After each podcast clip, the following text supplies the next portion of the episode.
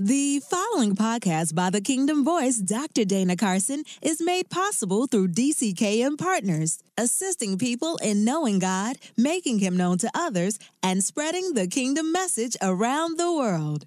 Check out our website, drdanacarson.org, where you can hear much more from the Kingdom Voice.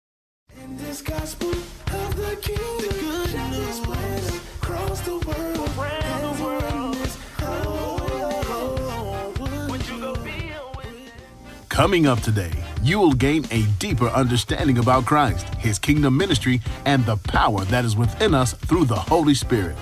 It's one thing the lack that you're experiencing, but it's another thing when you experience lack and then you experience attacks. It ain't nothing like experience lack and attack. Thus, Mark creates the picture that the Holy Ghost drives people that have relationship with God into wild, dangerous places. If you're in a wild place this morning, if you're in a dangerous place this morning and you're saved, your power works. You just got to use it. As human beings of the kingdom of God, we can only become empowered to do the same great and mighty works of Jesus when we yield to the power of the Holy Spirit in our lives. In today's message, Dr. Dana Carson will be teaching from Matthew 3 and 16 through 4 and 2. Jesus, the kingdom and the power of the Holy Spirit. DCKM, Dana Carson. Before we jump into today's message, we want to let you know that you can go even deeper into your understanding of this kingdom message through the Kingdom Bible Study Guide, Jesus and His Kingdom Ministry. This Bible study guide is written with you in mind to assist you through devotions and in depth studying of your faith. Visit our website, drdanacarson.org, to order your copy today. Now let's tune in to what God has to say to us through the ministry of Dr. Dana Carson. The identity of Christ concerning his divinity and humanity after the apostolic age became a serious point of theological discussion after the early church. During the period of Romanization of the gospel, you know, when Rome took over the gospel and, and, and, and, legalized Christianity through the signing of the Edict of Milan in AD 311 and making Rome, making Christianity the official religion of Rome and uprooting it from its Semitic and Jewish roots and then placing it in a European context, they had to now begin to ask themselves some serious questions about Christianity. So they asked the most thoughtful and penetrating question that any man could ask. And that question was Who exactly is Jesus? Now, you know, as facetious as it may sound, that's the same question most folk that go to church are still asking. See, when they embraced Christianity in the Roman Empire, they knew he was a first century Jewish carpenter by trade. They knew he was the son of Mary and Joseph. They knew that he was known for, talk, for teaching the message of the kingdom of God. They knew he was considered a holy, upright, and righteous man. But as it related to the Savior of the world, who was he? Thus, in the church councils, the identity of Jesus became the main discussion and concern. Thus, Arianism, the theological arguments of the day in the fourth century, they argued that Jesus was below God and he was yet above man. And this explains his exemplary character. Now, this argument was gaining great traction in the Romanized church.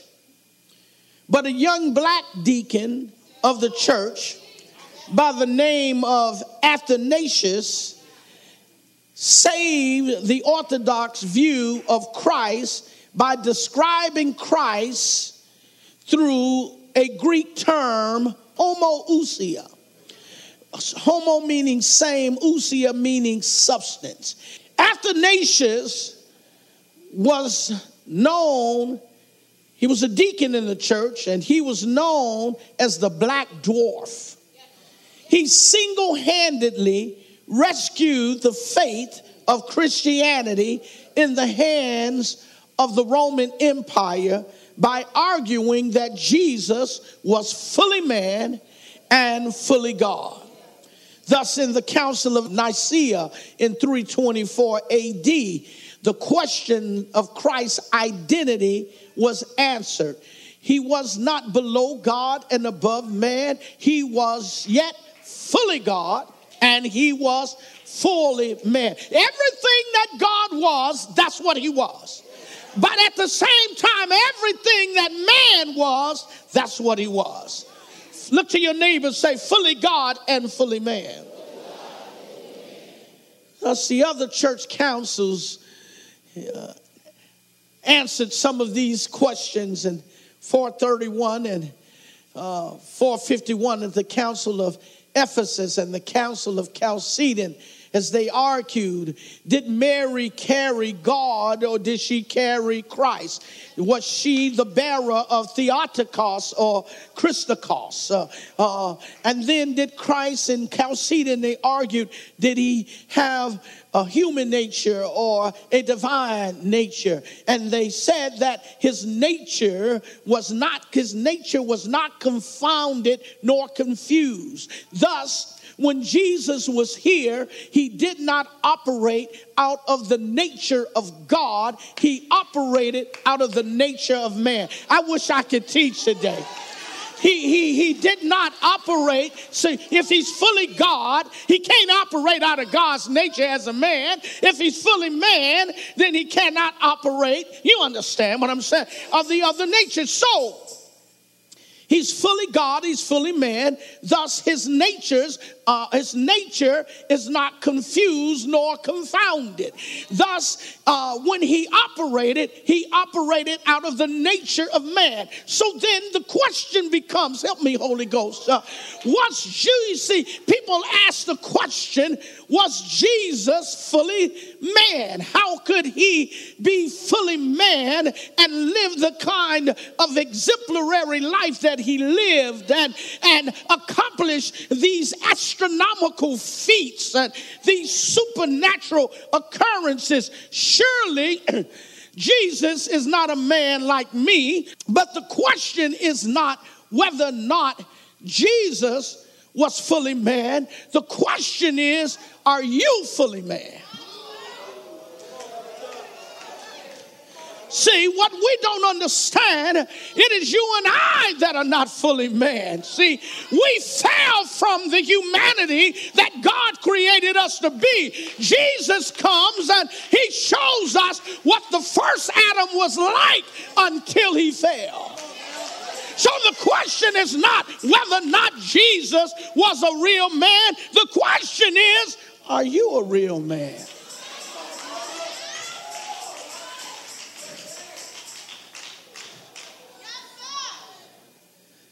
Jesus is fully God and fully man. Uh, oh, I, I would like to talk about it a little bit more, but I can't. See, this question was not an earth shattering question. You know, who is Jesus? Uh, uh, we had, the church had faced that question. I mean, men had faced that question before Romanization. In fact, the revelation of the identity of Christ was of chief concern to Jesus himself.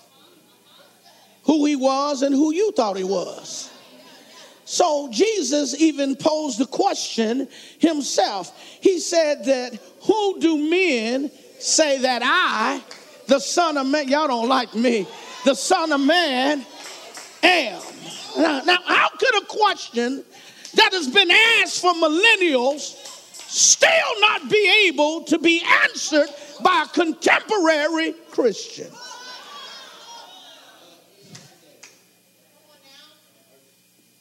Thus, Peter responded, Thou art the Christ, the Son of the living God. Thus echo, echoing the echoing the sentiment, the Christ, the Messiah, the anointed one who would sit upon the throne of God. He is the Son of God. Thus, Peter revealed by the Father that Jesus is fully God and fully man. However, to understand Jesus, we must go beyond the divinity of Christ in order to receive the eternal benefit of the person of Christ. Not only was Jesus fully God, he was also fully man. And the main lessons we learn from Jesus are not about his divinity, it is his lessons from humanity. What does the man Jesus teach me? Hence, it is a fact that Jesus is fully God, but after manifesting and becoming man, he demonstrated not his divinity but his humanity empowered by the Holy Spirit. Thus, everything you read in the Gospels that Jesus does, he does as a man. Why do you think he says things like, These things that I do, the same shall you do, because I go to my father. Why do you think he makes comments like, I do not leave you as orphans, but I'm going to send to you the Parakletos, the comforter, the helper. And when he comes, he will bring back to your remembrance whatsoever things I taught. Why do you think he sets you up for an expectation? to do what he did if you couldn't do it. See, what you don't understand, the more you focus on the divinity of Christ, the less you capitalize from the humanity of Christ. See, the more you focus on the divinity of Christ, the less uh, responsible you become as a man of Christ. Mm. Thus, Jesus is found saying, I can do nothing of myself. Now, now, now, now, was that God or was that man?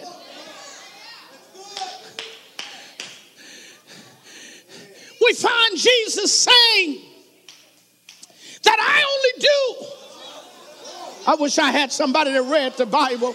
I only do what I see the Father do. But then we also find him saying, I and the Father are one. fully God, yet fully man. We find him saying, No man can go to the Father but by me. Fully God, but fully man.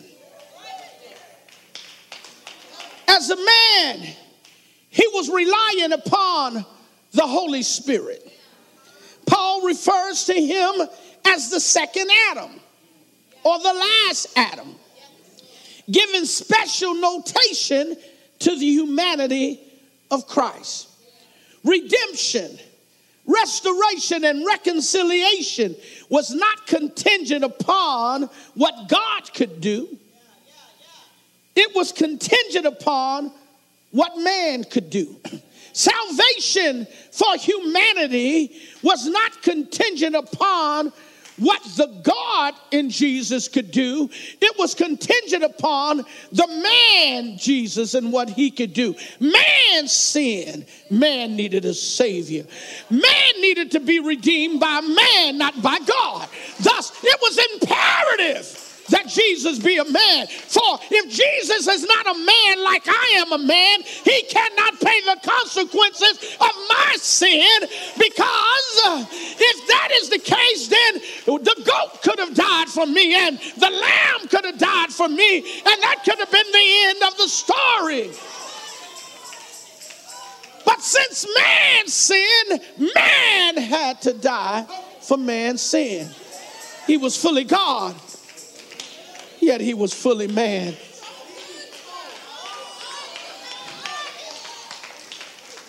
Fallen humanity with the curse and consequence of sin could only pay its sin debt through humanity. Thus, he that knew no sin became sin I want to ask you a question for those of you that get it confused and confounded. Do you really believe that a holy God could become sin? Uh, uh, the, uh, so therefore, when Jesus, when the scripture says, "He that knew no sin became sin," it's talking about his hue, his humanity. His vicarious death on the cross was not God dying for man, it was man dying for man. Look to your neighbor and say, I worship the divine Christ. And I appreciate the man Christ.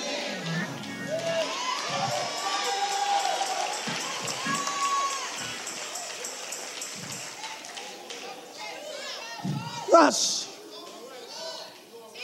thus Jesus was fully man who lived as a man and who was examined as a man and he died as a man for mankind and, and he was declared as a man sinless. Yet he died a sinner's death. God didn't die for man. God is eternal only things in time can die. Thus, and the word became flesh. It's only that which became has the ability to die. Oh, I wish I. I mean, God is eternal. Thus, it's important that this morning to understand that the ministry of Jesus was not the ministry of God. I, am going to say it again. Uh, it's important to understand that the ministry of Jesus was not the ministry of God, it was the ministry of the God man or the man empowered by the Holy Spirit. Thus, our text states that Jesus was born of the Spirit, anointed by the Spirit, and led by the Spirit into the wilderness to put in work. Look to your neighbor and say, when you're a man full of the Spirit, you put in work. Yeah, yeah, yeah. When you are elected by God, when when you are elected by God and summoned by the Holy Spirit, you got to put in work. That's the difference between being called and being known.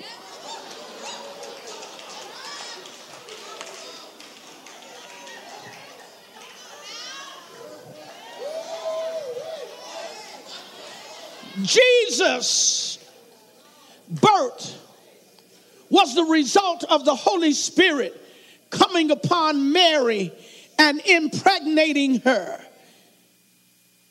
Mary supplied the ovulation and the egg, and the Holy Spirit provided the seed, the seed or the sperma. Luke 1 30, 38 gives you that. Thus, the word becomes flesh and dwells among us. Because the word has an interaction with the egg. And then the word became because the word empowered uh, mary said uh, the angel told mary that the the spirit will overcome you and and you'll be overpowered by the holy spirit. So when the holy spirit came upon her and she was in seasonal ovulation uh, then that seed of the word of god spermatos uh, spermed her ovulation her ovulation her egg and thus the word became flesh. How can the word create flesh? How can God take from the Adamah the Adam? How can God take the red man from the dirt and then breathe from his divinity in his nostrils and he becomes a living being? The, the, the whole of human creation did not begin with humanity, it began with God's divine interaction with humanity. God, the Holy Ghost, blew in that egg, and that egg became a living being.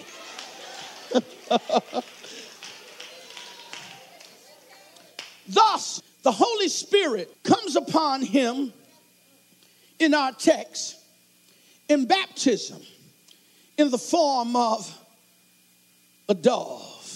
John records that Jesus had the Spirit without measure, which meant he had more Holy Ghost than was necessary. You know you walking with God when you got ghosts to spare.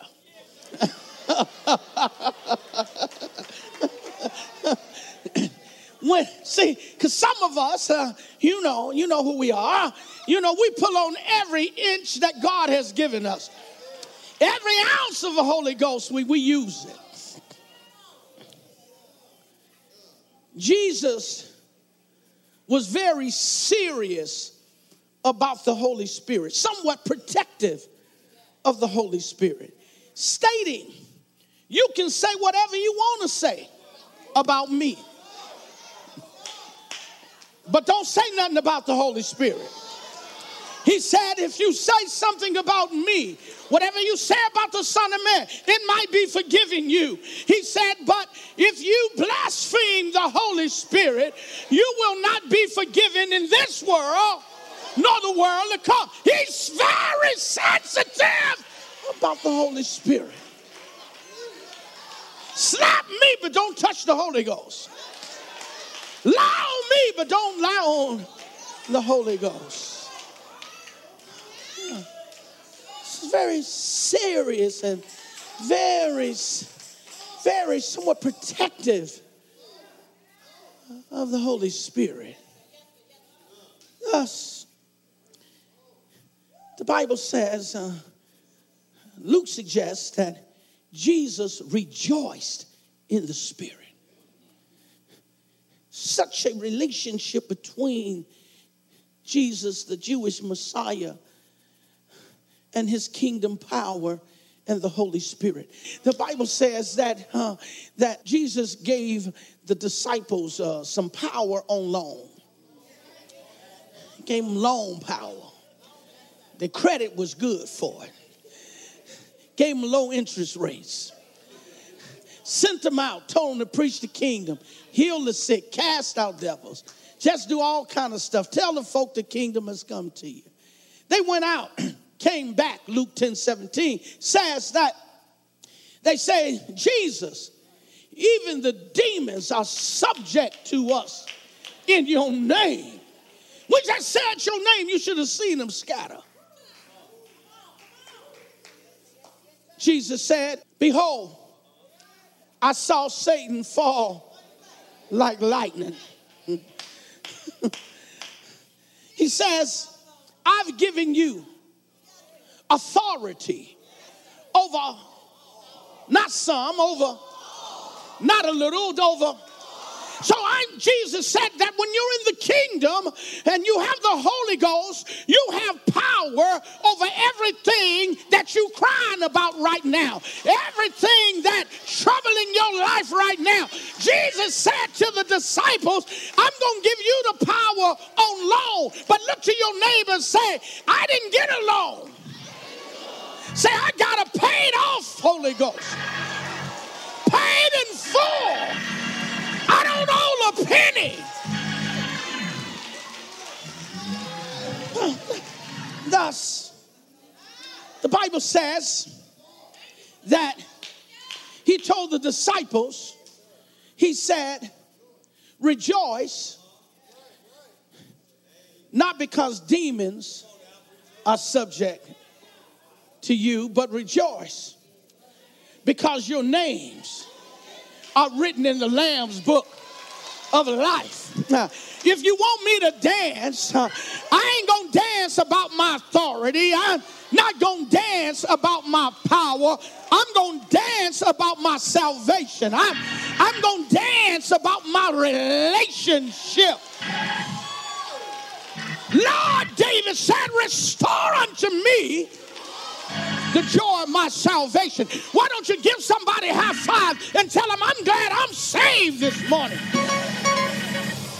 Not that somebody got healed in my ministry, not that I prophesied, not that I laid hands on the sick. I'm rejoicing this morning because I'm saved.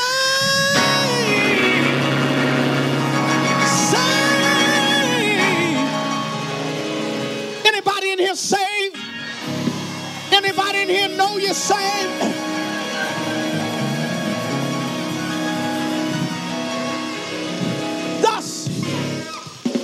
Jesus says this. Now I want you to get this, Rachel. You'll appreciate this.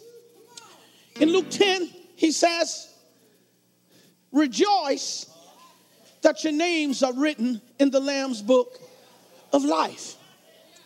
And then it goes down in verse 19 and it says, Jesus rejoiced in the Spirit and begin to say, Father, thank you for these that you have given me. And he rejoices. And why is he so happy now? He's happy because he sees that power works in their life. And if power is working in their life, he knows they've got a relationship and he rejoices. Look to your neighbor, say, when, you, when the Holy Ghost works with power, you know you're. Come on, look to your neighbor, say, you better take care of your business, man you better put in your work. Because the Bible says that the Holy Spirit took Jesus and it led him into the wilderness to be tempted by the devil. Mark says it drove him into the wilderness. And if it's not enough for you to feel the wilderness, Mark adds where there is wild beast. Thus, it's one thing to be in a desolate place, in isolation, without the resources you need. That's one thing, but it's another thing to not have resources but, and, and have predators. Things coming after you. Some of you know what I'm talking about. It's one thing the lack that you're experiencing, but it's another thing when you experience lack and then you experience attacks. It ain't nothing like experience lack and attack. Thus, Mark creates the picture that the Holy Ghost drives people that have relationship with God into wild, dangerous places. If you're in a wild place this morning, if you're in a dangerous place this morning, and you're saved, uh, your power works. You just got to use it.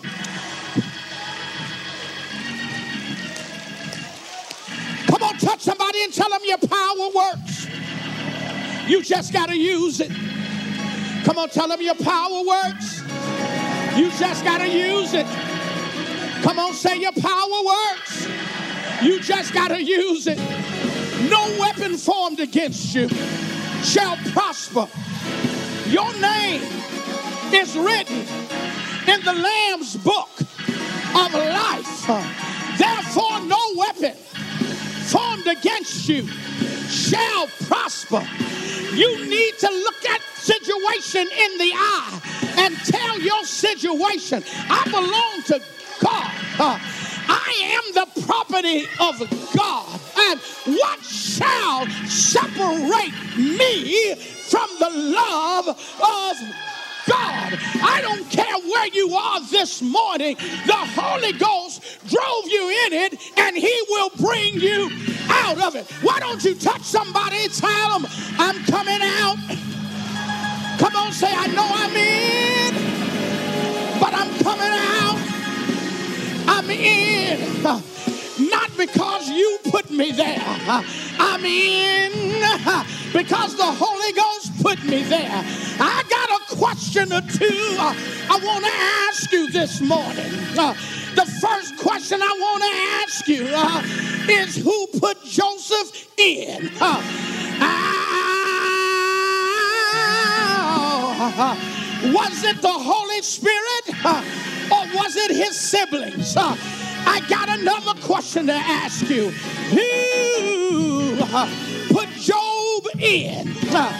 Was it his situation or was it God? Uh, I'm trying to tell you today, uh, no matter where you are today, something drove you in, uh, something led you in. But if it took you in, it's going to bring you out. Why don't you touch two, three people and tell them I'm coming out? I know I'm in, but I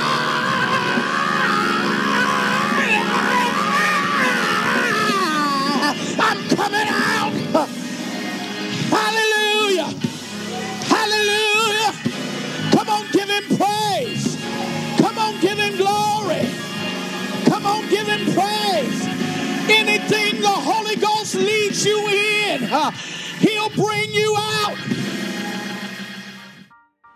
If this message was a powerful blessing to your life, we invite you to give a gift to the ministry of Dr. Carson.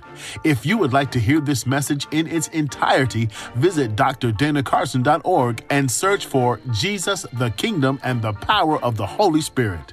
This broadcast is one level of kingdom understanding, but if you want an even greater level of understanding about the kingdom and how it relates to your Christian walk, enroll in the Kingdom Bible University. Listen now how one student told us in a letter how the Kingdom Bible University transformed their life. As a busy mom with a young child, going back to school was never an option for me. But I wanted to learn my faith and the kingdom message so bad that I just kept searching for something or someone to help me. The Kingdom Bible University was exactly what I was looking for. Short online semesters, knowledgeable teachers, and other students' interactions online helps me to learn the kingdom message on a whole nother level. I love the fact that KBU offered different programs of study, so I could choose exactly what I wanted to learn. My faith increased in God because now I understand why the kingdom message is so necessary for my life.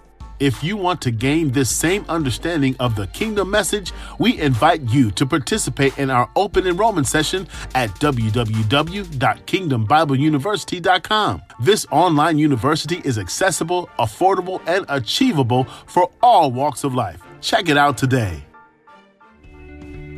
Before we end this broadcast, we would like to give you an opportunity to give your life to Christ.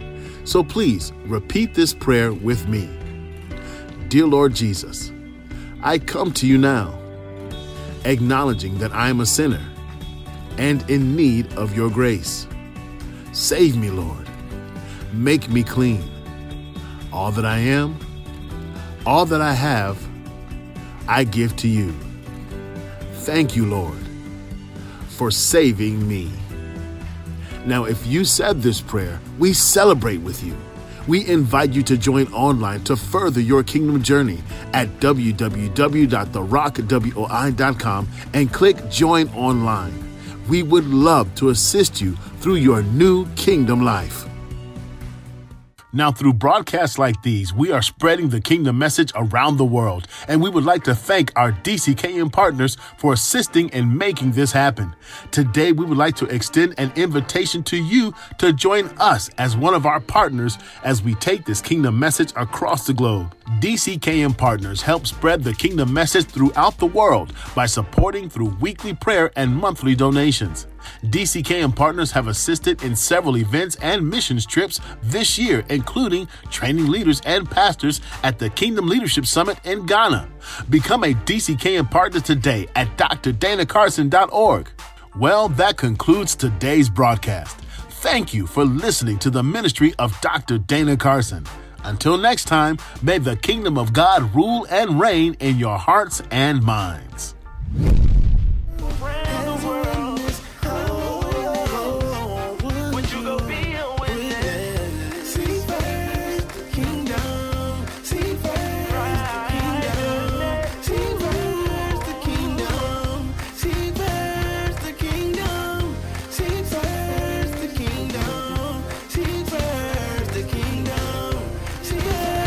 The preceding message by Dr. Dana Carson is made possible by DCKM Partners, assisting people to know God, make Him known to others, and spread the kingdom message around the world. Check out his website, drdanacarson.org, where you can hear much more from the Kingdom Voice. Become a DCKM partner today and make a difference in the world around you at www.drdanacarson.org. DCKM. Dana Carson,